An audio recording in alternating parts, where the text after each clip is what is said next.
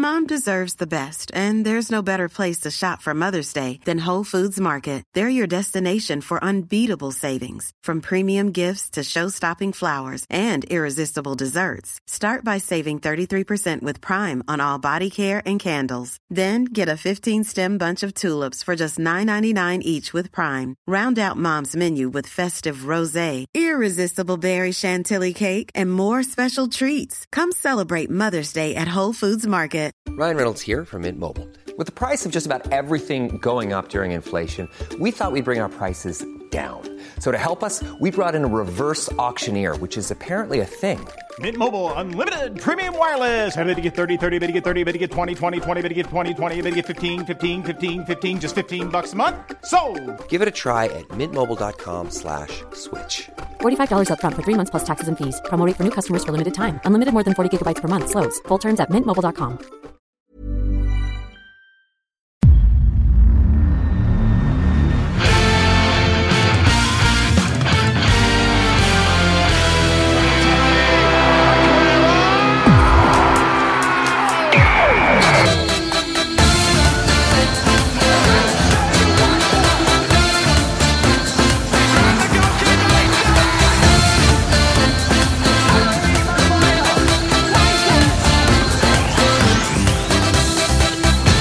säger vi hjärtligt välkomna tillbaka till ett nytt avsnitt av Rule Britannia. Lite senare än vanligt kommer vi ut, men uh, fan Fabian, de flesta har ju ändå på ett eller annat sätt varit med oss hela helgen.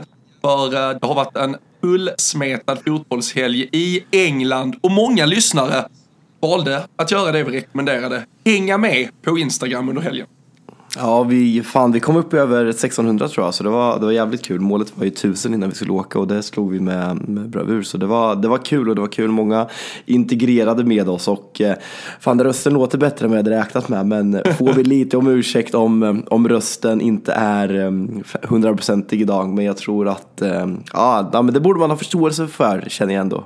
Ja, jag tror folk har överseende både med röstkapacitet och att vi efter att du behövde spendera en 10-12 timmar på resande fot igår. Ta dig från, från Manchester till Köpenhamn, Köpenhamn, Malmö, lite tågstrul till höger och vänster upp till Norrköping. Så vi lät dig vila ut lite och så, så tror jag att man kommer ändå njuta som fan av den timme som, som nu väntar. Lite försenad, men den som väntar på något gott och så vidare.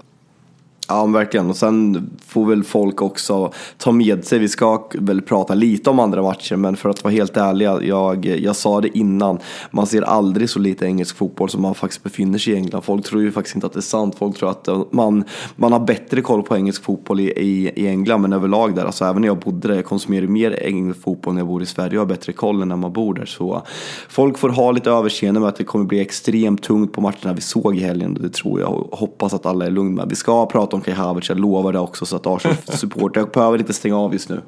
Det finns ett par, tre, eh, kanske fler Arsenal-supportrar som gärna hade velat ha Pierre Hertin här som de tycker skrattar åt denna Kai Havertz. Och så står ändå Pierre Hertin i away end på Brentford Stadium och får eh, fira det där segermålet. Han, han ändrade lite ton i våra chattgrupper där under kvällen. Eh, han var ganska glad för Kai Havertz stundtal. Ja, verkligen. Och skickar ut på Instagram och sjunger Kai Havertz-låtar. En liten, liten hycklare den där jävla Hertin alltså. Måste vi, måste vi sätta ner foten. Det är inte så. Nej, för sig, skulle Anthony avgöra en, en last minute winner när man står i borta, borta, borta sessionen då är allt förlåtet. Men det är väl typ det bästa på resan. Vi pratar ju inte om det, att slippa se Anthony. Det var ju ett ganska likeable Manchester United som klev ut på Goodison. Verkligen. Och um... Vi, vi ska väl komma till, eh, till lite av eh, menar, eh, matcher och allting sådär, men det går ju inte att göra annat. Ungefär så här långt in var vi på matchen Everton-Manchester United som vi är i avsnittet nu. Och sen ser vi från perfekt vinkel hur det där inlägget sveper ut mot straffområdets yttre hörn. Alejandro Garnacho gör det som bara de som är lite störda i huvudet gör. Han slänger upp foten och sätter den i bortre krysset och Fabian Jalkemo fick explodera på Goodison Park. Ja, det fick jag ju inte, för som, inte, som vi var i hemmasektionen. Men Du fick explodera inombords. Ja, jag, jag ställde mig upp och eh, knöt näven i fickan. Så om någon, det, var, det var lite sneda blickar och hade det varit senare så hade jag nog inte kunnat hålla med. Men eftersom det var så tidigt och man, man hade svårt att ta in vad som hände egentligen. Men nej, herregud alltså. Det är absolut snyggaste målet jag någonsin har sett live. Alltså, det är inget snack om det. Och att det just är precis så snyggt som man uppfattar det live också. Ja. Ibland kan det vara liksom att man inte ser det, men vi satt verkligen perfekt för att se det. Och det var liksom som att tiden stod stilla när det här hände och att den går i, i krysset bakom Jordan Pickford. Vad, vad gör du för den här diskussionen som jag har sett att andra poddar har haft och eh, på Twitter hur, hur högt man ska ranka mål? Vår, vår vän Oskar Ripström slog, slog, slog ju på med stora trumman efter matchen på puben och sa det kan vara ett av de snyggaste målen jag har sett live. Notera, kan vara ett av dem. Han, han, kan inte ens säga att Och, och det var ett live av de också. snyggaste. Alltså just live, Ja. folk pratar ju om det snyggaste man kanske har sett någonsin, alltså även framför burken liksom. Men Ribs, Ja. alltså visst, han har ju åkt på mycket fotboll, men så många mål. Han hittade ju något Oxlade Chamberlain-skott på fem år sedan han tyckte var där uppe och, och, och höll sig liksom. Nej, det var, eh, alltså, ur, ur rent krasst spektakulärt fotbollsmål så, så är det ju det snyggaste och häftigaste eh, jag har sett live. Uh, utan tvekan. Där är så här, jag ska inte vara pet. Där är ju någonting som tar bort nästan lite att det sker efter tre minuter och det, alltså så här, det, det, det var inte uppbyggt för det där målet. Samtidigt så kompenserar det då med att man blir så chockad över att vad fan är det jag får se? Kanske, men uh, ur ett rent uh, som sagt, alltså snyggt, häftigt, spektakulärt, galet. Det kommer vevas, man kommer kunna konstatera, jag var där, jag såg just det där målet. Där tror jag det, det är etta. Sen, sen kan vi argumentera för, du och jag satt på, på Anfield och såg en Mohamed Salah som snurrar in och ut på, på ett par fem citybackar innan han satte ett, eh, som är ett otroligt snyggt fotbollsmål på ett helt annat sätt. Men det kommer aldrig pratas om ett spektakulärt fotbollsmål uh, på det sättet. Så äh, det här är ju, det är där uppe. Eh, jag tror aldrig, alltså vissa kletar på det sättet, nej det, har jag inte ens sett live tror jag. Så äh, den, äh, den seglar rakt.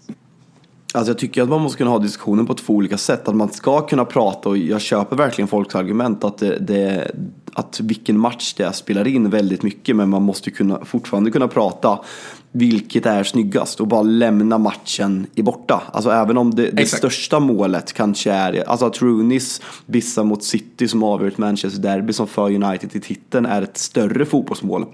Men det Garnacho gör tycker jag är svårare och just att han, han liksom trippar typ så här fyra steg bakåt och hämtar upp den och kommer in helt perfekt. Jag, jag har sett det så många gånger och jag, jag kommer inte sluta titta på, på väldigt lång tid. Men nej, det var, det- det... var en jävla, jävla start på matchen får man lo- lo- lov att säga. Ja, och det, och det är liksom, det är absolut inget som behövs egentligen för paketeringen, men, men hela spelet fram till, alltså det är ju faktiskt en, får vi ge Victor Nilsson Lindelöf, helt uh, otroligt svepande cross som han sätter ut till Rashford. Rashford släpper den perfekt i steget, inlägget snett bakåt. Är ju lite för långt inlägg, men det behövs ju också för att man ska kunna hämta upp den. Så, så spelet upp till och uh, sen utförandet firande, alltså så här, det, det är ju klart som fan att jag inte känner de känslorna du gör. Men hur osympatisk jag skulle kunna tycka spelare är så var det liksom en paketering som, ja, som var på så hög nivå så, så det var ju faktiskt att bara ge dig en liten, eh, inte, inte high five, vi fick köra low five och så fick jag ändå gratulera till att vi fick eh, liksom vara med om det vi fick vara med om. Ja, alltså Garnacho, alltså jag tror inte han är så jävla osympatisk. Jag ser att många skriver att han är liksom, det är svårt att ta in honom och liksom så här, ja, hans ögonbryn är väl inte skitsnygga och frillan har väl inte varit toppklass genom alla tider. Men han känns som en, han känns som en jävla fin ung kille som gillar att spela fotboll med lite problematiska ögonbryn bara. Så jag, nej, jag, Och där är ju något så här, alltså jag, jag kommer aldrig, jag kommer inte ta sida i någon Messi-Ronaldo-debatt. Jag kan verkligen problematisera saker till höger och vänster. Men där finns ju någonting att han är argentinare i tider, ja, alltså sen kan vi diskutera född i Spanien, allting, absolut. Men trots allt, du är argentinare och du har Ronaldo före Messi någonstans. Det, det, det, är en, eh, ja, det är en sjuk krydda till en lite halvsjuk eh, människa uppenbarligen. Ja men alltså sen, vi pratade om det efter matchen, men alltså jag, jag, jag kan inte komma på på rak arm en spelare på världstoppen. Och miss, missförstå mig rätt när jag säger världstoppen. Han är inte en av de bästa i världen men han, han är ändå i, spelar i världstoppen. Han spelar i Manchester United. Som är en sån uppenbar bar fanboy av en tidigare spelare. Det blir typ lite, jag kan inte avgöra om det är patetiskt eller lite gulligt. Jag, jag, jag landar någonstans däremellan för han liksom ja, men hela agerandet när han kör den här liksom när han slänger med armen och drar upp handen och sen, och sen kör. Det är ju inte bara att han kör Siu, det är ju hela vägen, både innan ja, ja. och efter. Och det kom ut något klipp igår när han liksom, hela kroppsspråket när han gör mål, och han är ju så här fem, sex, sju olika målgester när han liksom gör exakt Ronaldo-grejer. Det, jag vet inte, det har, jo, något har det på något jävla sätt. Ja, och det är ju så otroligt upp för alla kommentarer från äh, lagkamrater, alltså när du äh, taggar in honom i mål. Det, det är ju just äh, liksom äh, anspelningen på att du är vår lille Ronaldo. Alltså, så det är ju liksom helt vedertaget och helt öppet att han vill vara den lille Ronaldo och liksom bröstar det. Inget annat skit utan han, äh, ja, det, det är speciellt. Alltså, så här, det finns ju alltid, men det krävs ju också att det finns någon form av likhet i spelaren för att det ska bli just den där fanboy. Alltså, jag har ju sett spelare komma och gå och vill vara bästa kompisar med Mohamed Salah fast att man känner att de är så jävla dåliga på att spela fotboll. Men det, det, är ju inte, det är inte fanboy-grejen. Den blir ju lite pajig ibland. Men uh, nej, uh, Garnacho, Ronaldo, det är uh, någon som i alla fall vill öppet gå i fotspåren. Så får vi väl se om han kommer göra det fullt Mom deserves the best, and there's no better place to shop for Mother's Day than Whole Foods Market. They're your destination for unbeatable savings, from premium gifts to show-stopping flowers and irresistible desserts. Start by saving 33% with Prime on all body care and candles. Then get a 15-stem bunch of tulips for just $9.99 each with Prime. Round out Mom's menu with festive rosé, irresistible berry chantilly cake, and more special treats. Come celebrate Mother's Day at Whole Foods Market. Hiring for your small business? If you're not looking for professionals on LinkedIn, you're looking in the wrong place. That's like looking for your car keys in a fish tank. LinkedIn helps you hire professionals you can't find anywhere else, even those who aren't actively searching for a new job but might be open to the perfect role. In a given month, over 70% of LinkedIn users don't even visit other leading job sites. So start looking in the right place. With LinkedIn, you can hire professionals like a professional. Post your free job on linkedin.com slash people today. Hey there, it's Michelle Norris. I'm host of a podcast called Your Mama's Kitchen. When I travel, I'm usually looking for a way to find a taste of home when I'm not at home. And one of the things I love to do when I am at home is entertain. And Airbnb allows me to do that. When I was in California recently, I rented a house that had a great kitchen. And when we were sitting around the table, we we're all thinking, we're in someone else's house. Someone could be in all of our homes as well. If you have a home, but you're not always at home, you have an Airbnb. Your home might be worth more than you think. Find out how much at airbnb.com slash host.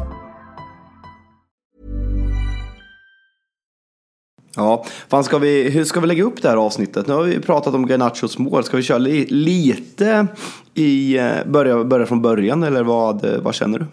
Jag tycker när vi, när vi nu ändå eh, har, har tagit oss eh, till Goodison Park så eh, kan vi väl börja där med tanke på att det var en speciell inramning på alla sätt och vis. En speciell uppladdning, en fest ska vi inte kalla det, men åtminstone en adrenalinstinn start som fick då ett ganska dumt avbrott med tanke på Garnachos mål där tidigare. Men vi var ju på plats i, i Liverpool ett par timmar innan den här matchen. Ute vid Goodison två, tre timmar innan. Det var knökat. Det var banderoller om det Premier League corrupt. Det var utdelande av eh, men, eh, banners och flygblad. Och eh, man stod i stort sett och skanderade att hela ligan är korrupt under de tre timmarna vi var där ute vid Goodison. Så det, det var ju, alltså det var ju en brittisk fotbollskväll som levde upp till väldigt mycket av vad en brittisk fotbollskväll ska leva upp till inför matchen. Ja, nej, men det var verkligen att man hade sett framför sig att det skulle vara verkligen en elektrisk stämning. Och det var kul liksom, alltså från taxiresan från centrala Liverpool ut till Goodison där vi åkte med en Everton-supporter som, som pratade om känslorna för liksom hela den här matchen och vart vi skulle gå för att liksom få bäst stämning innan matchen. Och de här, de här röda lapparna som delades ut var ju liksom massivt. Det var överallt de här Premier League Corrupt och det stod att man skulle bua när Premier League-antemen går in och sen även i, i den tionde minuten. Så det var eh, men man kände verkligen att det var speciellt och att det var en jävligt fientlig stämning och att de verkligen känner sig orättvist behandlade eh, mot eh, Premier League. Eh, och det, det, har ju i grund och botten att göra med just det här att det blev just 10 poäng. Vem bestämmer att det blev just 10 poäng och liksom kontra att man känner sig orättvist behandlad när kanske de stora drakarna är, inte, inte har straffats överhuvudtaget i Chelsea och Manchester City och att klubbarna som, som, som försökte bryta sig ut från Super League inte straffades överhuvudtaget medan Everton straffas direkt med 10 poäng. Så det var, det var en väldigt fientlig stämning innan match Och det var, det var lite, det, det låter fel när jag säger det, men det var för helhetsupplevelsen stämningsmässigt så var det synd att Garnacho gör det här målet så jävla tidigt. För det, det förstör ändå ganska mycket stämningsmässigt. För liksom, luften går verkligen ur när, eh, när United gör det där målet. Ja, alltså det var ju, tar vi det rent sportsliga kring eh, alltså Uniteds eh, utfall av, av det mesta från den här matchen. Så att, att så tidigt då slå hål på det här momentumet som, eh, som Everton byggde upp och, och, vi hade ju pratat inför att uh, det här kunde ju verkligen vara men, illa för United att Everton skulle komma med den här kraftsamlingen till matchen. Jag tyckte man, man kände i alla fall utanför arenan under de där timmarna inför att det var ett blått läger som var redo att uh, ja, typ gå över lik på sitt lag här. Nu, nu skulle nu skulle det till varje pris i alla fall bärgas poäng på planen som Premier League försöker stjäla av dem vid sidan av så att säga. Och, eh, och där får man ju, alltså där går lite andan ur dem. Det, det är ju som så här, de ska upp med de där jävla lapparna igen i tionde minuten men det är ju inte lika kul när det redan står 0-1 på resultattavlan. Och även sen om Everton verkligen äter sig in i detta bra, jag tycker de är ju sportsligt bättre i första halvlek än vad United är. Så blir det ju lite samma sak i andra kan jag tänka mig. Då samlar de kraft, känner kanske ändå att de är i matchen, men 5, 6, 7 minuter in, även om det är en absolut en straff, men sättet den tas på och allting, så går ju luften ur igen. Så vi fick ju aldrig riktigt kanske det där Goodison som levde upp till, ja, för, inte förväntan, men förhoppningen någonstans vad vi trodde inför, för det kom hela tiden slag från United som tog hål på det. Det får man ju credda United för att de dödade, så att säga, den stämningen. Alltså efter 2-0, alltså Uniteds första halvlek tycker inte jag är bra överhuvudtaget. Många pratar om att det är Uniteds bästa match över säsongen och liksom sett till 90 minuter, ja kanske. Ehm, men första halvlek tycker jag är direkt svagt. Ehm, andra halvlek blir som sagt när vi gör 2-0, då, då kontrollerar Manchester United matchen på ett sätt som man inte har gjort, den här, gjort tidigare. Sen om det är att luften går ut Everton och att man liksom tappar hoppet efter 2-0, det vet jag inte. Men det som sticker ut, vi, vi satt på på Etihad i, i lördags och jag, jag sa till dig vad heter det, att nej men alltså, jag kunde bara sitta och fastna i tio minuter och kolla på Rodri och Bernardo Silva spela fotboll, hur de rör sig utan boll. För det är liksom, de här två spelen jag har sett City under Pep, jag tror att det är fem, nej, sex, sex gånger tror jag ungefär. Och det är så här, jag blir lika fascinerad varje gång hur jävla bra de är och kanske framförallt Rodri och Bernardo Silva, rörelsemönster, hur de alltid har extra tid på sig, hur de vet vad exakt alla är, hur de ser ut och liksom spelar i numerärt överläge hela tiden på grund av de här spelarna. Vill inte gå så långt, men när man satt och kollade på Kobe Mino i den här matchen, som många som har sett Uniteds reserv, eh, ungdomslag har pratat om, liksom, är den största talangen vi har fått upp, alltså tillsammans med Mason Greenwood och Paul Pogba de senaste åren, men det lugnet och den blicken för spelet, alltså det kändes för första gången på alltså, sen Michael Carricks prime-dagar som att United hade en mittfältare som Pep Guardiola ens hade kunnat, kunnat titta på och tänkt så här, han skulle kunna vara i mitt lag faktiskt. Ja men uh, alltså att se honom, vi, eh, eller, ja, vi, gjorde eh, lite i, inför avsnitten i somras, snackade vi upp honom och vi, vi konstaterade att han hade gjort ja, men avtryck under försäsongen. Sen kom ju skadan liksom i superdålig timing precis innan säsongen i stort sett. Och eh, det är väl första starten eh, under ligasäsongen han gör. Uh, alltså nå någonsin i Premier League? Ja, till och med det. Och kliver ju alltså in och spelar med en, ja, men en självklarhet och erbjuder ju Manchester United något som det där mittfältet inte har erbjudit. Alltså, du, man kan säkert hitta liksom fördelar med spelare som eh, Christian Eriksen och, och, det är klart att det en gång i tiden framförallt har funnits uh, fina fötter och, och, en otrolig kapacitet. Men alltså, the legs are gone, lite i alla fall. Med Kobe Maino så fick ni ju en spelare som som verkligen hela tiden drev på på det där mittfältet. Tog en ganska defensiv utgångspunkt alltid, men fick ju istället därför spelet framför sig och var ju den som kunde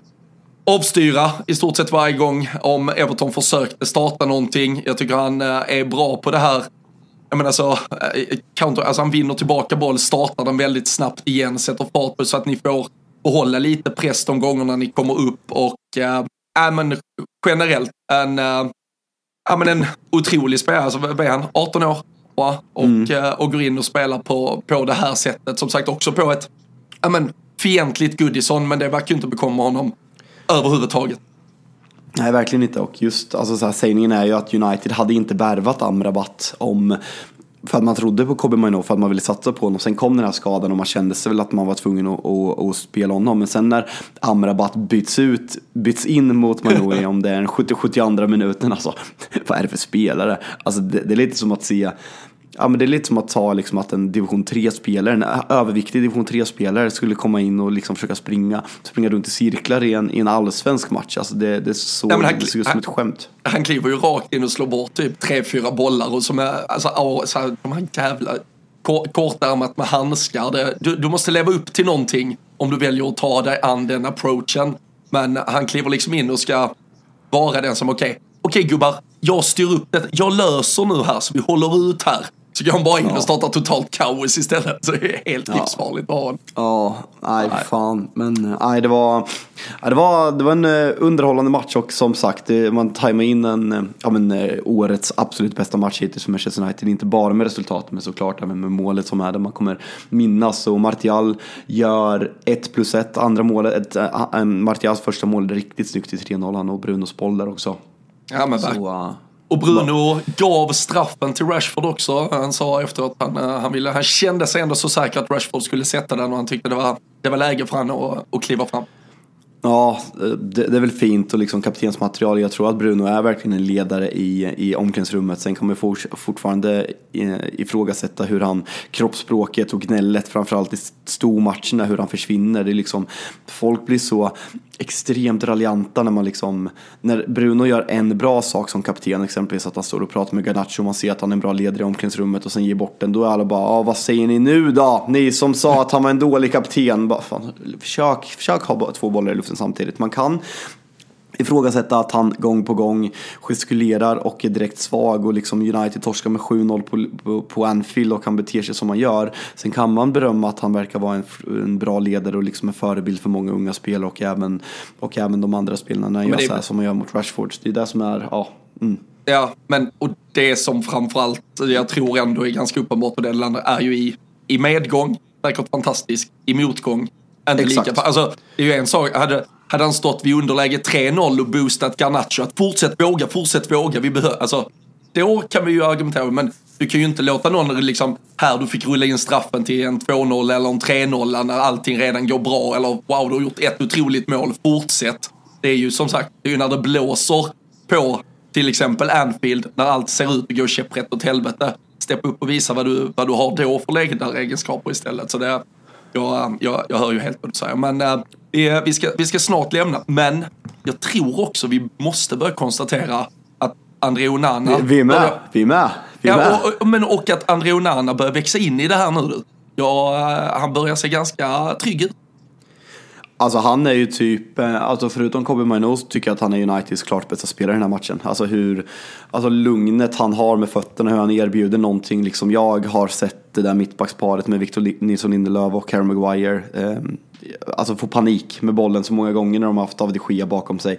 Nu får ju de panik, men de vet att de alltid kan spela hem och när han löser det, det, det erbjuder något annat och att han har räddat bollar gör inte saken ännu sämre. Och eh, på något sjukt jävla sätt jag, jag, liksom, jag, jag, hör att folk liksom tycker att studios och media har en agenda och jag kan köpa det till viss del och det handlar liksom om att United är, ja, men är mer intressanta än vad Chelsea är. United är mer intressanta än vad Tottenham är. Det är lättare att liksom såga Manchester United längs fotknölarna för att det ger mer klick till artiklar och eh, så vidare när man säger det i studios. Men att det här utskrattade Manchester United med den största skadekrisen i, i Premier League den här säsongen är sex poäng bakom Arsenal, är fyra poäng bakom Liverpool och City, eller Liverpool på, på tredjeplatsen. Det, det är jävligt imponerande och eh, även om jag fortfarande långsiktigt inte tror på Ten Hag med tanke på att spelet for, fortsatt inte ser bra ut så är det ändå ja, men på något sätt en jävla styrka och eh, man Alltså det låter sjukt att säga, men man är ju man är med i liksom, ja men kanske inte, jo alltså poängmässigt är man med i titelstriden. Sen tror inte jag att man kommer vara det, men alltså framför topp, alltså utan tvekan topp fyra striden och vi ser ju liksom Tottenham har torskat tre, tre raka matcher under fantastiska Arn, så då får man gnälla på skador. Det är liksom, vad har vi borta? Det är Romero är avstängd, då får han skylla sig själv för att han inte kan bete sig. Mick van der Ven skadad och sen James Madison skadad. Nej men fan, tre, två spelare skadade och ett, och en, ett psykfall där bort som tar röda kort. Det är liksom, ja men det är så jävla synd om Tottenham. Tre matcher. Vi har haft den här situationen hela säsongen och vi är snart ikapp dem. Låt oss komma ihåg att Ostosjuglu har blivit utsedd till månadens manager alla månader i Premier League medan Erik Ten Hag skulle få sparken. Det skiljer två poäng. Ja, och ännu en gång formstarkast i Premier League. Mm. Och jag, kan, jag lägger matematiken här nu. För november är ju färdigspelat. Vi, vi kommer inte ha Premier League i november. Ni vann era tre matcher i november. Inget annat lag gjorde det. Erik Ten Hag kommer nog gå från att vara up for discussion att sparkas till att han blir månadens manager i november. Då. Det är inte illa. Han är ett geni. Ett han, geni. Han är ett geni. Men eh, du, eh, är vi färdiga med United? Något mer du vill tillägga? Något du eh, imponerades av? Något du tyckte var extra Luke trevligt? Luke Shaw. Luke Shaw tillbaka gör jättemycket. Jag tycker ja. att han är alltså, fortsatt underskattad på något sätt. Det kan ju bero på att han är väldigt ojämn och har liksom, han är bäst varannan säsong och sen är han skitdålig varannan säsong. Men Luke Shaw i form håller jag som nu måste jag tänka vad vi har för vänsterbackar i ligan. Ja, ligans bästa vänsterback. Eh, jag, jag landar där. Jag tycker faktiskt inte ens att det är något snack just nu. Robertson har gått ner sig ganska tydligt de senaste två, tre säsongerna. Eh, så jag håller Luxo när han är skadefri där uppe. Så såklart en jävla boost och liksom bättre defensivt och även ute på kanten. Sen fortsatt oro, orolig för Marcus Rashford. Eh, när man ser honom live ser man kroppsspråket ännu mm. mer. Alltså han är, han är tokusel och beter sig som en bortskämd snorunge på den, där, på den här kanten. Och när man tjänar 375 000 pund i veckan och skrev på det där kontraktet för att vara, vara kvar i sin klubb, då tycker jag ändå att man som local lag kan i alla fall visa känslor på ett bra sätt och det gör han inte och det oroar mig på riktigt. Ja. Vi, eh, vi ska vidare från eh, Goodison. Eh, vi, vi ska tillbaka till den stora matchen på lördagen. Men jag tänker bara för att få ett litet då, bakvänt kronologiskt avslut. En av matcherna vi ändå följde lite, det var ju inför eh, Everton-Manchester United så var det ju Tottenham-Aston Villa. Vi, vi eh, satt och snackade lite innan den matchen att faktiskt Aston Villa oddsmässigt var nedspelade som favoriter borta mot Tottenham. Trots den otroliga starten Tottenham har gjort. Eh, det säger såklart väldigt mycket om Aston Villa, men de åker ju också dit och absolut hjälps lite in i den här matchen, men, eh, men något jag vet att vi båda fastnade för efteråt, det är ju trots allt eh, Ollie Watkins, hans avslutsteknik, hans eh, ja, men alltså, sin direkthet när han väl kliver in i boxen. Och vi har pratat om ett Aston Villa som har varit råstarka på hemmaplan. Men eh, nu eh, börjar man alltså åka till bortakonkurrenter, eller inte bortakonkurrenter, till konkurrenter på bortaplan. Och nu är de i den där topp fyra som du flaggade upp för, för flera veckor sedan att de skulle vara i när eh, december väl skulle komma. Ja, vi får se. Jag sa, ju, jag sa ju första advent, så de måste ju klara en omgång till och ligga där uppe för att jag de, ska, de, de, jag ska, jag ska säga, de har Bournemouth hemma till helgen medan då Tottenham oh. bakom möter Manchester City. Så jag tror att du kan räkna hem den och ta en liten alltså. glögg. En liten dansk glögg kanske på advent Nej, fan. Den var inte god alltså. Satan vad stark den var. Men fan vad Satan. koll våra lyssnare här. För det, det var ju en av grejerna vi skickade. Bland mycket så här, bara för att förstå hur spretigt ett Instagramkonto kan vara under helgen så var det ju bland annat efter att vi tog en liten uh, glögg, glögglunch, var det det vi gjorde? I Danmark kanske? Innan avresa ja. och uh, skickade ut det till folk. Och vi var lite vi var lite chockade över hur bra krut det var i glöggen i Danmark. Men det hade våra lyssnare och följare full koll på att det är rejält eh, tillspetsad grej där borta. Ja, jag kan säga vad det är också. Alltså, det är ju vanlig rödvinsglögg, sen spetsat med rom, konjak och portvin. Eh, så det var inte, det var lite starkare än vad man hade, hade tänkt eh, framför sig. Men eh, ja, vad, eh, just det, den matchen. Jag, menar, alltså, jag tyckte att det var häftigt att se alltså, båda de här alltså ideologiska tränarna, alltså de har verkligen sin ideologi och att de liksom inte viker sig för någon. Och vi pratar om liksom när går gränsen för att det är charmigt och att man är dum i huvudet, typ Ange mot, mot eh, Chelsea som är det sjukaste jag sett på en fotbollsplan någonsin tror jag. Men här också, här ser vi liksom när, Villa leder med 2-1 hur fruktansvärt högt de står och det är liksom ett spör som, är, som har sina styrkor i kontringsspelet i grund och botten med Son och Dejan och det är ju ett under att den här matchen slutar 2-1 om man ska vara helt ärlig. Alltså det jag vet inte om, alltså jag uppskattar det verkligen men man måste kunna blanda liksom en fröjdig offensiv och liksom ha sin ideologi till att faktiskt när man leder med 2-1 mot en toppkonkurrent på bortaplan kunna prioritera defensiven och stänga ner lite för vad har Son? Son har väl tre mål borta för offside. Sen är det liksom, det är ingen slump att det blir tre mål bortdömda för offside i den här matchen eftersom Villa står så högt och använder en offside-fälla för att liksom drabba Tottenham. Det var ju samma som Tottenham, folk pratar, nu vann ju Chelsea till slut med 4-1 eller vad det blev, men folk prata om att äh, det är det sjukaste jag sett, det är så mycket offside-mål. Jo, men det var ju liksom dels för att Nicholas Jackson inte var supersmart den matchen och även för att Tottenham ville, hade som plan att ställa dem offside. Så man kan inte bara säga att det är det sjukaste man sett, för det är liksom, det är försvaret som gör ett bra jobb som ställer sån offside också. Men just det här, vill ha lite mer cynism i Villa i den situationen. Nu löser det sig som sagt och jag, eh, om man kommer fira första advent topp fyra, det, det är så jävla starkt. Mm. Och um, avslutstekniken på Olly Watkins vet jag du, uh, vi, vi fastnade lite för hur han bara med, med den där första touchen och så skottet i steget. Uh, är han, uh, får man snabbt tänka, alltså Håland, klass för sig. Är han nummer två, nia i ligan just nu? Alltså, mm, ja, ja, alltså, ja. Son, om han spelar nia, är väl där uppe. Darwin ska vi prata mer om sen, men nej men eh, absolut Ollie Watkins solklar tvåa som, som nia i Premier League nu skulle jag säga och eh, såg även den här klassiska 2023-tabellen och där är alltså, alltså, Aston Villa ganska tydligt på tredje plats bakom Arsenal och Manchester City. Det är fruktansvärt imponerande. Ja, men det är det verkligen. Vi, eh, vi ska ta oss till lördagen och där som sagt så hade vi ju då ett ett Arsenal som till slut, 88 minuten, uh, Kai Havertz uh, avgör, hade väl varit på plan i ungefär 10 minuter, um, noterade Monday Night Football igår. Vad tror du de satt och diskuterade? Jo, det nya cyniska, lite mer defensiva Arsenal. Spaningar Rule Britannia hade för flera veckor sedan. Ja, men jag såg att Jamie Carragher la upp på Twitter nu på morgonen också. Alltså han stal ju, ja, han, han stal ju hela. Han ja, verkligen alltså fr frågeställning till Arsenal-supporterna. Är det anfallarna som inte är i full form eller är det ett medvetet val att Arsenal vill vara lite mer cyniska? Så uh, det är kul att Jamie Carragher lyssnar på Rule Britannia. Det här ni hänger med för att få de bästa spaningarna, inte bara i Sverige utan i hela, ja, men hela världen skulle jag nästan vilja säga. Um, ska vi börja? Fan, vi börjar lördagen tidigt Robin. Det var Weatherspoons vid nio och sen så bara fortsatte det på Crown, Crown and Anköp i, i Northern Quarter. Så vi träffade en gammal Liverpool-legendar. Ja men verkligen, det är ju inte, det är inte alla dagar. Alltså visst, du fick se Garnacho göra kanske det snyggaste mål du någonsin kommer uppleva live. Jag fick köpa en Guinness till en gammal Liverpool-spelare. Förstår du hur stort det är då? Och nu tänker folk, vem kan det vara de träffade där? Men det var ju tyvärr inte sexigare än Daniel Sjölund, din gamla Norrköpingsbroder. Alltså jag tycker att det är, jag tycker att det är sexigt. Han är stor i Norrköping alltså. Så, nej, helt, hörde svenska, vad fan, vad fan det är ju Daja.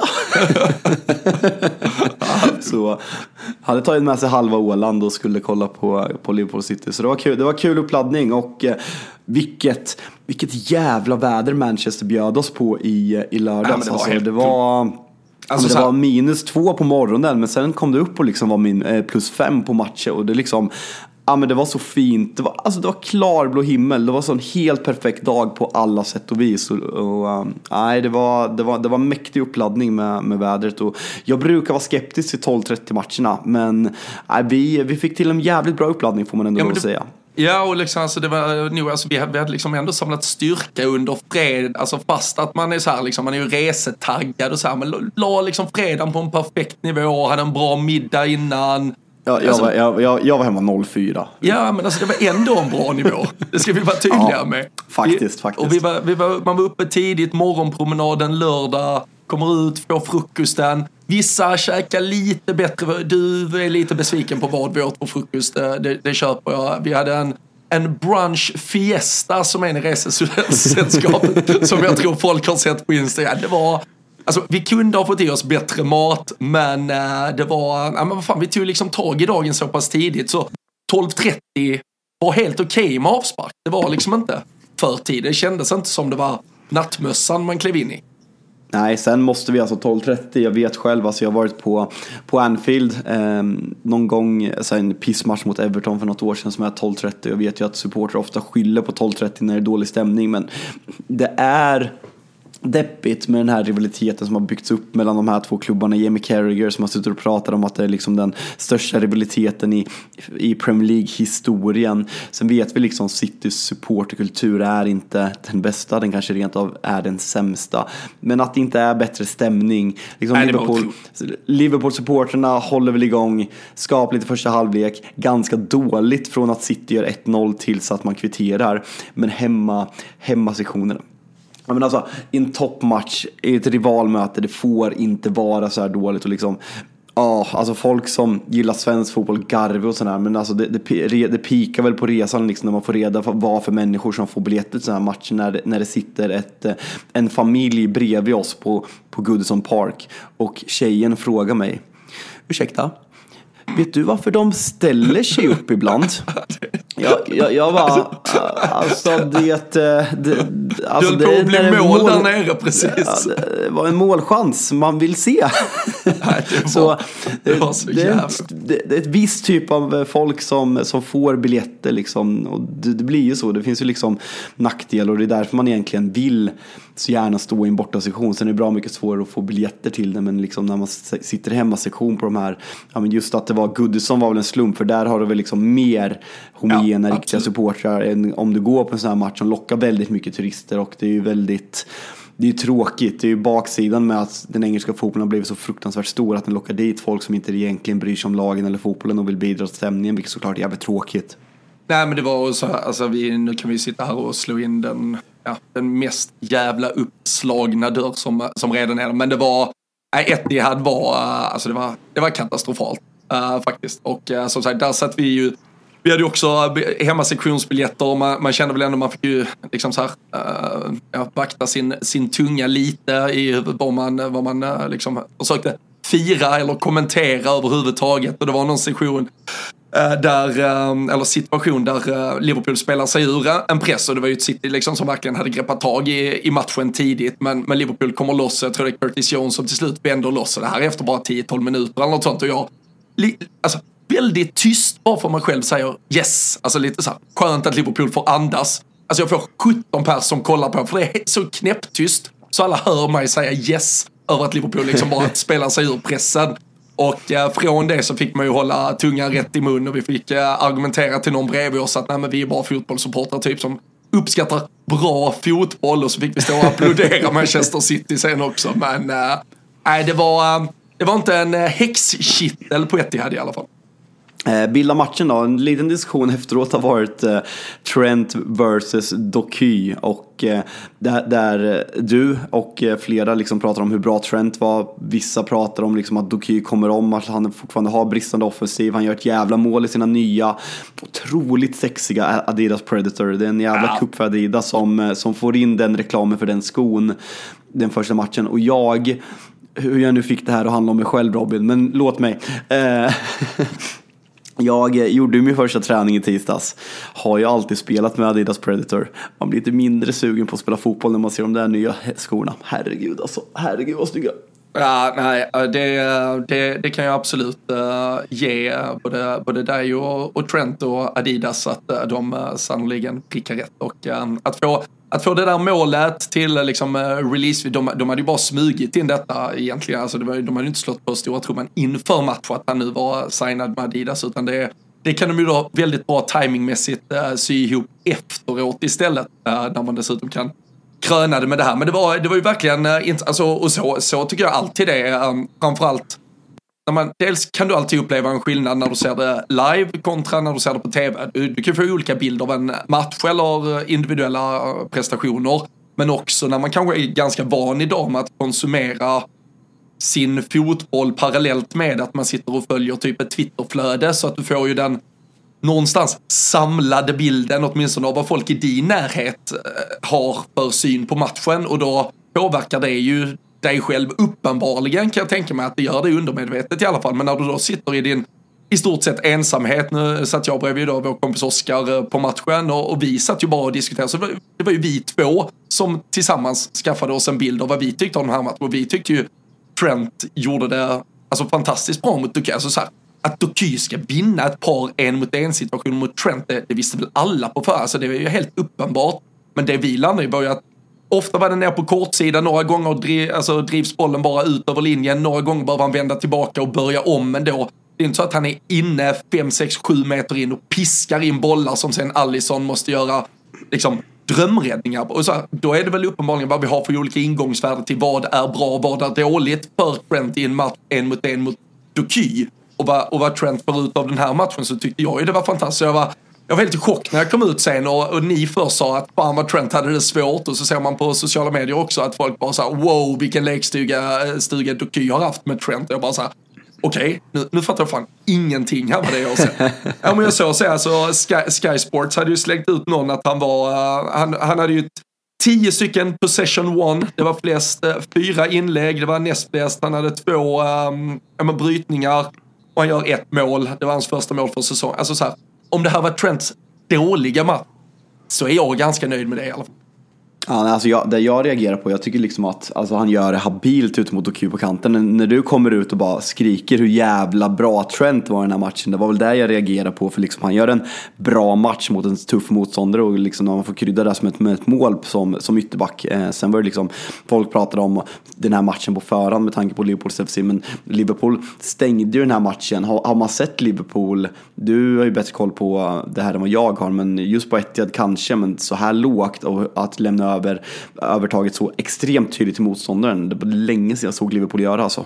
Ja, och hela, alltså, och det var, det var kanske det som var den samlade bilden utan att liksom egentligen utkristallisera bara att Trent är en helt otrolig försvarsgeneral det där. Men jag tycker hela backlinjen där där Costa Simikas eh, för mig har varit det största frågetecknet uh, i, liksom, under veckorna fram till att man visste att den här matchen ändå låg och väntade på en. Och sen gör vi valet med Julma Tipp istället för Konate, uh, vilket kanske också visar hur, hur, högt Klopp håller Matip och hur mycket osäkerhetsfaktorer det ändå finns kring Konate fortfarande. Nu har han varit lite skadad fram och tillbaka också, men hela den fyrbackslinjen tycker jag gör det fantastiskt bra. Uh, jag tycker det finns mer frågor vi kan ställa och diskutera kring mittfältet, men, men backlinjen tycker jag då, styr ändå Manchester City till de ytorna där vi är ganska bekväma med att City kan ha bollen. De, de får inte cutbacksen in så de kan söka straffpunkten. De får inte heller djupet in så de kan lägga den över backlinjen mot en Håland. Utan målet kommer ju från, det är ju en miss av Allison på den utsparken. Snabba omställningar, Kay gör det bra som hittar in. Men utöver det så det är väl egentligen precis innan Liverpools mål är det en ganska halvvettig chans för City också, men annars är det väl egentligen inga klara chanser. Så det är försvarsmässigt som helhet så, så är det kanske det bästa jag har sett Liverpool göra mot så här bra motstånd på flera år i alla fall. En sån konstig match att analysera också. Alltså känslan var ju liksom att man kunde sitta och kolla på City stundtal. Så jag tycker att City är ju typ som mest överlägsna precis innan Liverpool gör mål och har ju en superchans där när Alisson gör en, en fin räddning också. Men just känslan av att det här är liksom, ja men City är väl världens bästa lag, Liverpool topp fem i alla fall. Och det känns som att City är en man mer. Och känslan var också att City kontrollerar matchen, men de går inte för att avgöra så här helt, helt och hållet. Vilket när, när matchen blir 1-1 så känner man så här, varför gick de inte före hårdare? Sen att det är att Liverpool gör det bra, absolut, men med det spelövertaget tycker jag att man ska kunna skapa mer chanser än vad man gör. Och City återigen, det är så, de är så överlägsna i varenda match. Och de har världens bästa anfallare och de har liksom ja, med Rodri och Bernardo och Doki. Alltså det är så, det är så konstigt lag att analysera för de bör vinna varenda match för de är så jävla bra. Det är, och ännu häftigare att se dem live på något sätt. Men eh, fråga gällande Liverpool, Alisson. Eh, såg att det ryktas om lite skada där eller? Ja, men han blev ju för fan överkörd i straffområdet. Det är klart att han behöver tid att återhämta sig efter det där. Men uh, Nej, jag vet faktiskt jag, jag har inte sett något mer om hur eventuellt allvarligt det skulle vara. Nu, nu kommer han väl vila sig i Europa-ligan då istället för Kelle här, men uh, inte något att det skulle vara allvarligare än att han snart är tillbaka, uh, tror jag. Men, uh, men situationen med det bortdömda målet, den insåg vi i slutändan att den var ganska tveksam. Tänk om det hade varit tvärtom. Hade du pratat om korruption då tror du? Eller om Liverpool hade ledat med 1-0, få- fått det där bortdömt mot Manchester City. Då tror jag att eh, Robin Bylund hade stått med de här röda Premier League Corrupt-skyltarna på Goodison och skrikit högst av alla. Ja, ja, ja, det gjorde du. Ja, men uh, nej, jag, jag, ty- när, man, när man såg den live så tyckte jag faktiskt den var, den var solklar. Uh, där- ser touchen tillräcklig ut. Men uh, sen är det klart den är billig. Absolut.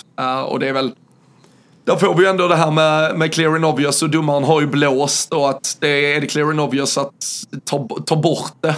Nej, tveksamt. Men... ja, Nej, nej, sluta, sluta, sluta. Det är ju men det- felaktigt, det, är klart, det är klart ska tas bort. var ska inte gå in och ta bort? Alltså domaren ska ju få döma matchen samtidigt. Alltså jag, jag kan tycka att domaren gör fel. Han borde kanske väntat och så kunde han kollat med VAR och då hade det ju stått. Och det är klart att Alisson måste göra det bättre. Men, eh, ja, ja, jag vet inte. Och, ehm, ja, vi behöver inte fastna i det heller. Vi behöver inte fastna i det heller. Men det jag skulle säga med, med tanke på City, och jag, jag köper ju det med att City borde ha tryckt på mycket hårdare mot Liverpool. Det, det förväntar jag nog mig. Framförallt efter 1-0. Där, där kände jag att alltså, om City växlar upp nu, nu då, kan det bli, då kan det bli blodigt för Liverpool. Där känns det som att uh, City hade kopplat ett grepp tidigt. Och uh, i första halvlek så är det ju inte ofta Liverpool landar. Jag kikade ju i paus. Då var jag ändå förvånad att det var ganska lågt. Det var ändå typ bara 64-36 i bollinnehav eller något sånt. Men det känns ju som att City hade typ 80-20 i bollinnehav. Men Sen tror jag ju, när vi ser målet som Liverpool gör, där vi visar att efter den där räddningen från Allison, efter att vi vänder spel, Gravenbergs tar sig ur första pressen med boll, vi spelar ut den på Diaz, vi får en förflyttning, vi kommer tillbaka, vi fyller på med folk. Då kan ju Liverpool också straffa City. Så det, alltså så här, jag, jag, min känsla under matchen var hela tiden, varför trycker inte City mer? Men det här visar väl också bara vilken jävla respekt som finns mellan antagligen båda de här två tränarna. Där Pep också vet att om City trycker lite för hårt, tappar boll i fel läge och Liverpool spelar sig ur, då är vi också sylvassa. Men jag tycker man såg i första halvlek att det fanns tendenser när Liverpool kunde kontra, kontra ganska hårt, alltså Darwin Salah, sen när Diaz kommer in ännu mer. Men jag måste börja liksom ställa frågeställningen, alltså Darwin Nunez har ju blivit en kultspelare för alla Liverpool-supporter, alla älskar honom, men eh, börjar det inte bli dags att leverera? Alltså att vara bra i Uruguays landslag och avgöra några matcher mot pissmotstånd och liksom komma till bra chanser men missa allting. När ska man börja ifrågasätta den här miljardvärvningen som man ändå är? Alltså på riktigt. Alltså börja ifrågasätta, folk har väl ifrågasatt honom i uh, ett Alltså år folk och älskar, fyra folk älskar månader. Alltså Liverpool-supporter, försvaret sånt. Jag har inte hört en enda Liverpool-supporter som inte tycker att han är alltså, Guds gåva till mä- mänskligheten. Ja, men det, nej, men så är det väl. Men han har väl, alltså jag tror eh, som, som supporter, på samma sätt som eh, kan sitta och, förbannas över ett eh, kroppsspråk och en attityd från Marcus Rashford. Sen kanske där finns en eh, sylvassare avslutningsteknik än vad det finns i Darwin Nunes. Så, så får man väl tvärtom av Darwin Nunes. Man får i alla fall en attityd, man får ju en glöd, man får man får någon som vill bråka med Pep Guardiola efter, efter matchen och alltså, fan, det vet väl du om någon att som supportrar så är vi ju inte vi är ju inte liksom mer problematiserande än så än får vi en spelare som vi, vi känner brinner för vår, vår tröja och som det brinner lite i skallen på då och då. Det är klart att vi, vi, vi älskar den jävla typen av spelare. Sen är det klart som fan att vi kan sitta i andra sammanhang och problematisera att man vill ha mer kvalitet, mer kyla, fler mål. Jag såg något jävla highlights-paket, eller highlights-paket är fan fel att säga, det var en jävla skräckfilm att se, men det var ju liksom när Mohamed Salah har alltså serverat Darwin Nunes till fem lägen där han har helt öppet mål. Han har bränt samtliga, uh, bara på ett, uh, typ på fyra månader. Det, det är klart som fan det kan bli problematiskt. Det är klart som fan vi kan stå i vad vet jag, april och säga att hade han bara satt en eller två av dem där så hade vi vunnit ligan. Eller vi hade varit med och slåtts om det. Och det kanske vi inte kommer att vara på grund av det. Så det är klart som fan att han måste börja leverera. Men jag tror så länge laget levererar tillräckligt och så länge han då bidrar med det som man ändå känner är energi, en jävla glöd för att spela i Liverpool, för Liverpool, att vara en del av laget. Så, så jag tror det är långt kvar till alltså, de riktigt kritiska rösterna i alla fall.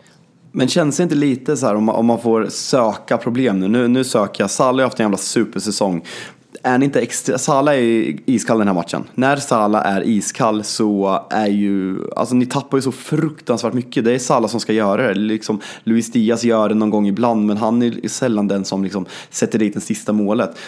Vad, är ni inte för, för beroende av Mohamed Salah just nu? Ja, vet inte fan. Alltså, ja, vem, vem är inte det? Det är ju, det är ju som att säga, oh, är, är City inte beroende av Haaland? Utan Haaland hade de inte gjort mål den här matchen. Uh, uppenbarligen. Är inte, alltså, är inte... alltså de, är, de är världsmästare, alltså Argentina startande anfallare som kan ersätta honom. Alltså, Julian, Julian alltså... Alvarez snuddade nog inte bollen den här matchen. Han var, han var ju, om någon var iskall i den här matchen så var det ju Alvarez i alla fall. Men, men skitsamma. Ja, alltså, ja, det, men, men, det, men det är ju klart som fan att Liverpool är beroende av Mohamed Salah. Alltså, vem, jo, men mer, mer än någonsin. Nej, det skulle jag inte säga. Det skulle jag inte säga i alla fall. Uh, mot, okay. mot, mot, Manchester City så, så är det klart att vi är där, men jag, men jag tror absolut det finns matcher där vi hade kunnat vila Mohamed Salah mer än vad vi någonsin, eller vad vi kommer att göra, för han vill alltid spela, han ska alltid spela. Det var första matchen, första matchen i Liverpool-tröjan någonsin i ligaspel. Där han har spelat 90 minuter och inte haft ett skott på mål. Det säger ju hur mycket han normalt sett börjar. Så han kom ju inte till lägen, absolut. Han har, han har ju, det är väl till Darwin eh, inlägget som ändå curlar sig mot mål så att säga. Men där Darwin får en nicktouch och Ederson ändå gör en ganska vettig räddning i första halvlek. Sen, sen är det ju också Salah som, det, det är ju inte mycket till en assist, men det är ändå han som spelar fram Trent till målet. Alltså, ja, även om han är osynlig i den här matchen så är han ju någonstans avgörande eh, i slutet. Och det är klart som fan vi är beroende av honom. Men eh, det, det är ju också en ganska skön spelare att vara beroende av för han är ju i stort sett ja, alltid alltså, tillgänglig. Och han är inte, alltså, jag hade sett ett större problem i fall det hade varit en så här vi var så här beroende och så känner man fan han är ju out liksom var varannan vecka och det är problem hit och dit. Alltså peppar peppar men han är ju alltid tillgänglig att lita på och då får vi väl vara beroende av honom. Nu vill jag gå tillbaka och prata om en situation i matchen mellan Tottenham och Aston Villa som jag har reagerat på. Tottenham verkar ju få det som att låta som tidernas största överfall som eh, Matthew Cash gör på Bentancur som är tillbaka efter skada som var tvungen att byta matchen. När deras mittback Romero gör sådana här tacklingar då är det häftigt. Vad, eh, vad landar vi här egentligen? Nej, jag, jag, jag, jag hörde bara du sa till mig att äh, det är tydligen en situation där alla skriker efter rött kort här nu. Och äh, så, så visar du, alltså det den, den, är, den är vårdslös. Den är, den är absolut delvis ful. Den är jävligt onödig. Men, men den är ju inte, alltså den är inte enligt eh, epitetet våldsam på det sättet. Alltså där det ska vara ett rött kort. Det, det köper jag absolut inte. Uh, sen är det väl det är väl så att Bentancur behöver väl kliva av uh, efter skada eller efter smällen. Och, och, det Exakt. Klart, och det är väl klart att det liksom kryddar hur man som färgad supporter ser på situationen. Men uh, Nej, sen är det andra situationer i den där matchen. Det kan man väl verkligen säga och det är ju väl fördelen för våra lyssnare för vi kan inte fastna i så mycket domslut och uh, olika uh, liksom var uh, tittar hit och dit men uh, för, för dem har vi inte följt lika mycket som kanske andra har gjort framför uh, tv-skärmen under veckan eller helgen. Men uh, där är väl ett par, det är någon märklig handsituation och det är någon liten, någon tryckare i huvudet på Brian Gill och lite annat i straffområdet. Så det var, det var väl en stökig match för då fattar jag väl att Tottenham-supportrarna sitter rätt så förbannade generellt och uh, de uh, har gått från soliga för bara en månad sedan till uh, att vara nere i, i något mörkt igen. Ja, det kan man lugnt säga. Chelsea eh, fortsätter. Eh, ja, 1-4 mot ett extremt skadedrabbat Newcastle. Där såg man inte komma va? Uh, nej, Eller gjorde att, man det? Ja, alltså man såg ju att det skulle bli mål i alla fall. Det var ju ett av benen i vår uh, trippel som tyvärr, vi hade ju överspel i den här matchen. Det satt ju som en smäck. Vi hade överspel i Burnley West Ham som också satt och så hade vi ett underspel i Luton Crystal Palace som tyvärr då, det var väl i 83 eller 84 eller något som, som Luton till slut drog det längsta strået. Så uh, tyvärr fan, gick Luton det Luton fuckar alltid för oss. Ja, och nu är de ju för fan uh, fem poäng för Everton ovanför eh, strecket. Bara sådär också. Men eh, så det betyder att det är nya tag för din del istället till helgen med eh, den britt-trippel vi lägger borta på atg.se. Ska sägas där det finns redan, om man lyssnar på detta tisdag, så finns det en tutto-trippel till kvällens Champions League man kan kika på. atg.se slash tutto är det som gäller och man ska såklart vara 18 år fyllda. Skulle man ha problem med spel finns stödlinjen.se. Men eh, utan att jag kanske trodde att det var just 4-1 till Newcastle så var det ju framförallt dels skadeproblematiken i Newcastle men också Chelseas alltså haveri till försvarsspel som jag grundar lite överspelet i och eh, alltså om det där försvarsspelet, jag vet inte om det kunde bli sämre men Men helvete vad det var dåligt. Nu är det åtta mål insläppta då. Visst, det är ju fyra mot City, men fyra sen mot Newcastle direkt efter. Och jag vet inte, Thiago Silva stod ju och sov halva matchen också. Så det är, det är klart det var Alltså, ytor.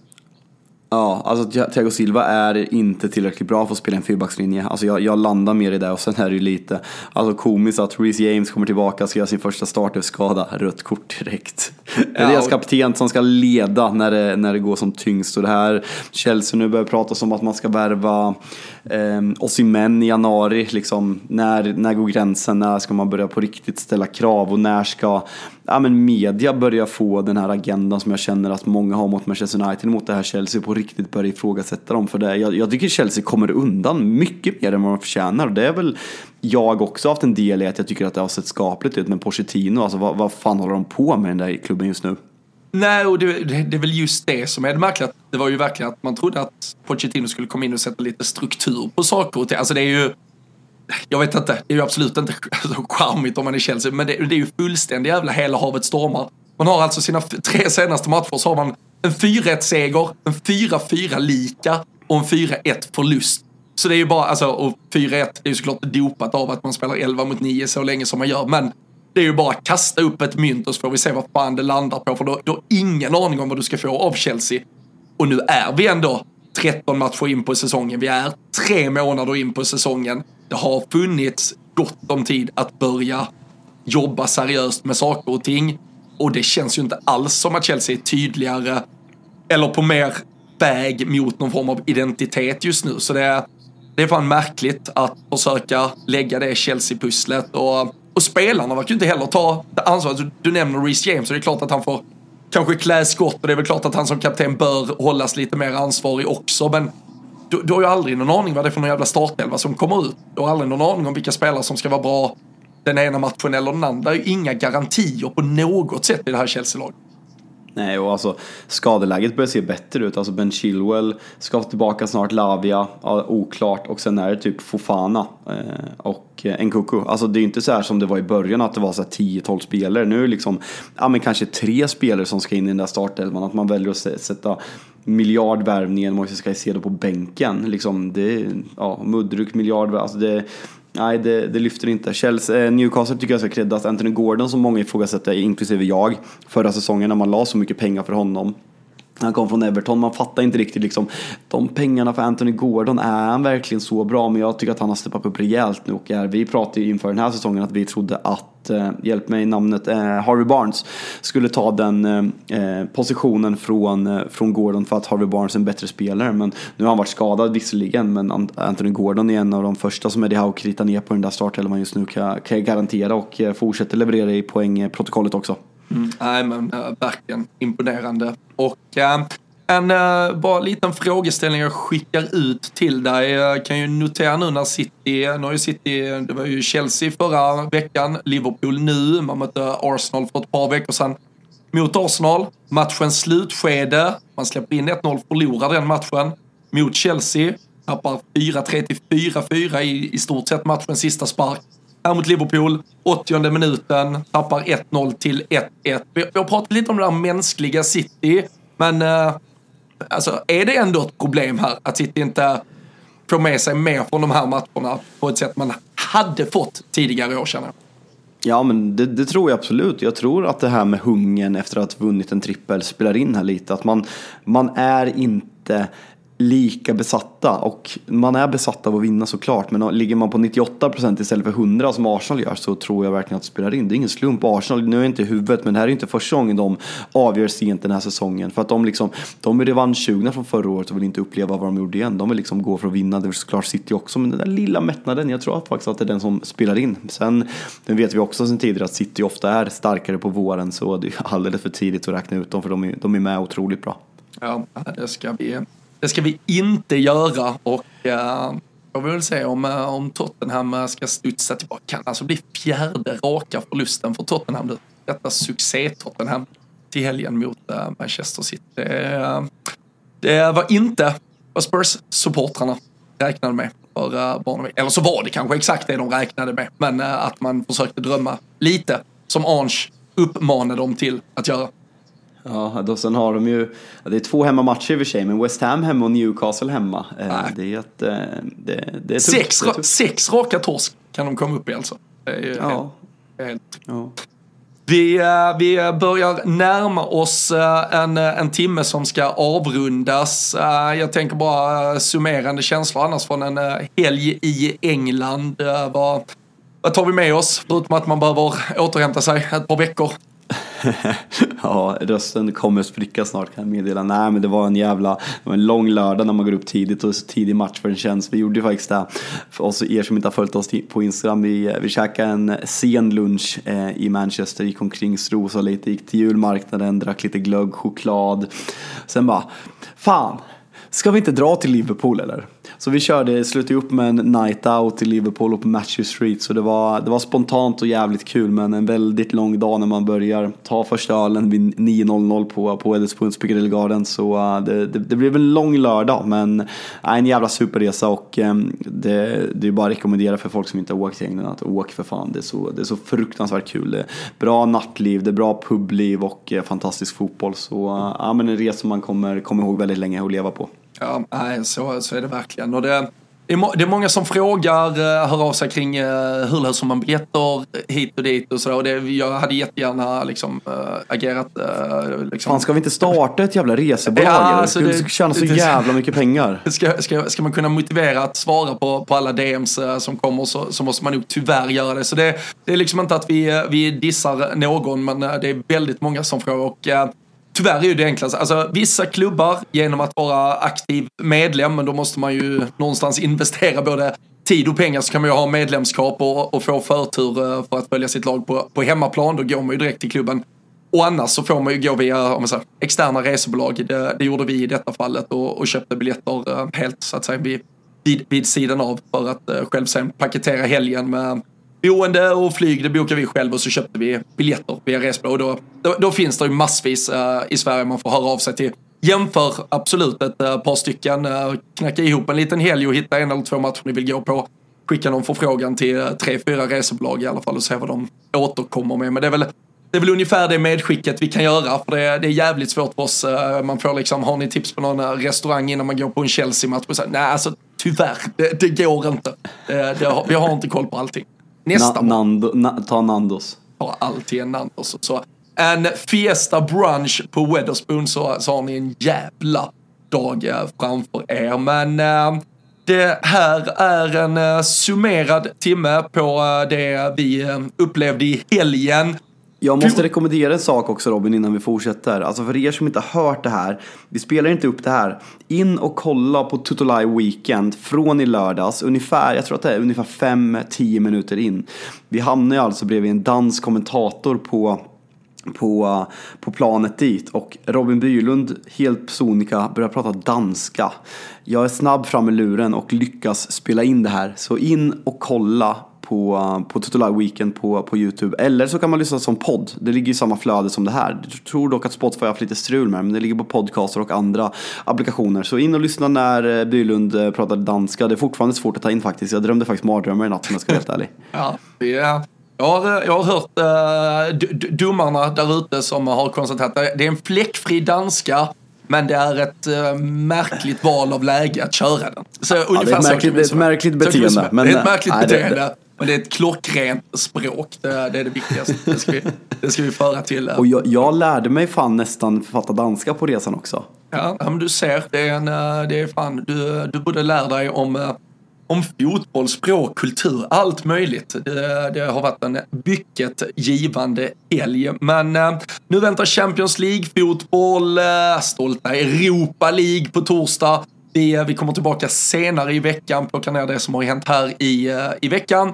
Blickar fram mot helgen. Rule Britannia, alltid två avsnitt i veckan, även när rösten håller på att spricka efter en helg i England. Eh, och som sagt, det kommer finnas anledningar till att följa oss på Instagram längre fram också. Så gör det. Rule Britannia Podcast heter vi där. Och uh, fan, nu uh, dricker vi lite honungste eller någonting Fabian och så vilar vi upp oss ett par dagar. Sen jävlar i det öser vi på igen.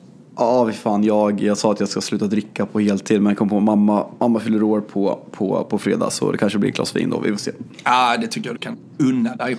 Ni där hemma, ni uh, bara fortsätter hänga med i Rule Britannia-båten. Uh, vi, uh, vi uppskattar det väldigt mycket att, att ni är med oss. Det är därför det är så roligt att göra det här. Så tusen tack till er. Vi hörs snart igen.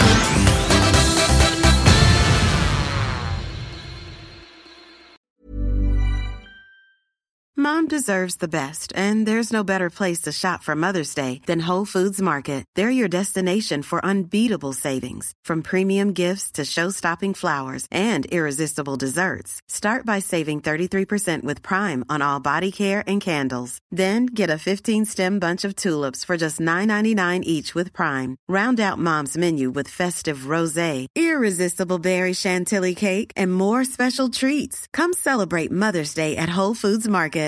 Mom deserves the best, and there's no better place to shop for Mother's Day than Whole Foods Market. They're your destination for unbeatable savings, from premium gifts to show-stopping flowers and irresistible desserts. Start by saving 33% with Prime on all body care and candles. Then get a 15-stem bunch of tulips for just $9.99 each with Prime. Round out Mom's menu with festive rosé, irresistible berry chantilly cake, and more special treats. Come celebrate Mother's Day at Whole Foods Market.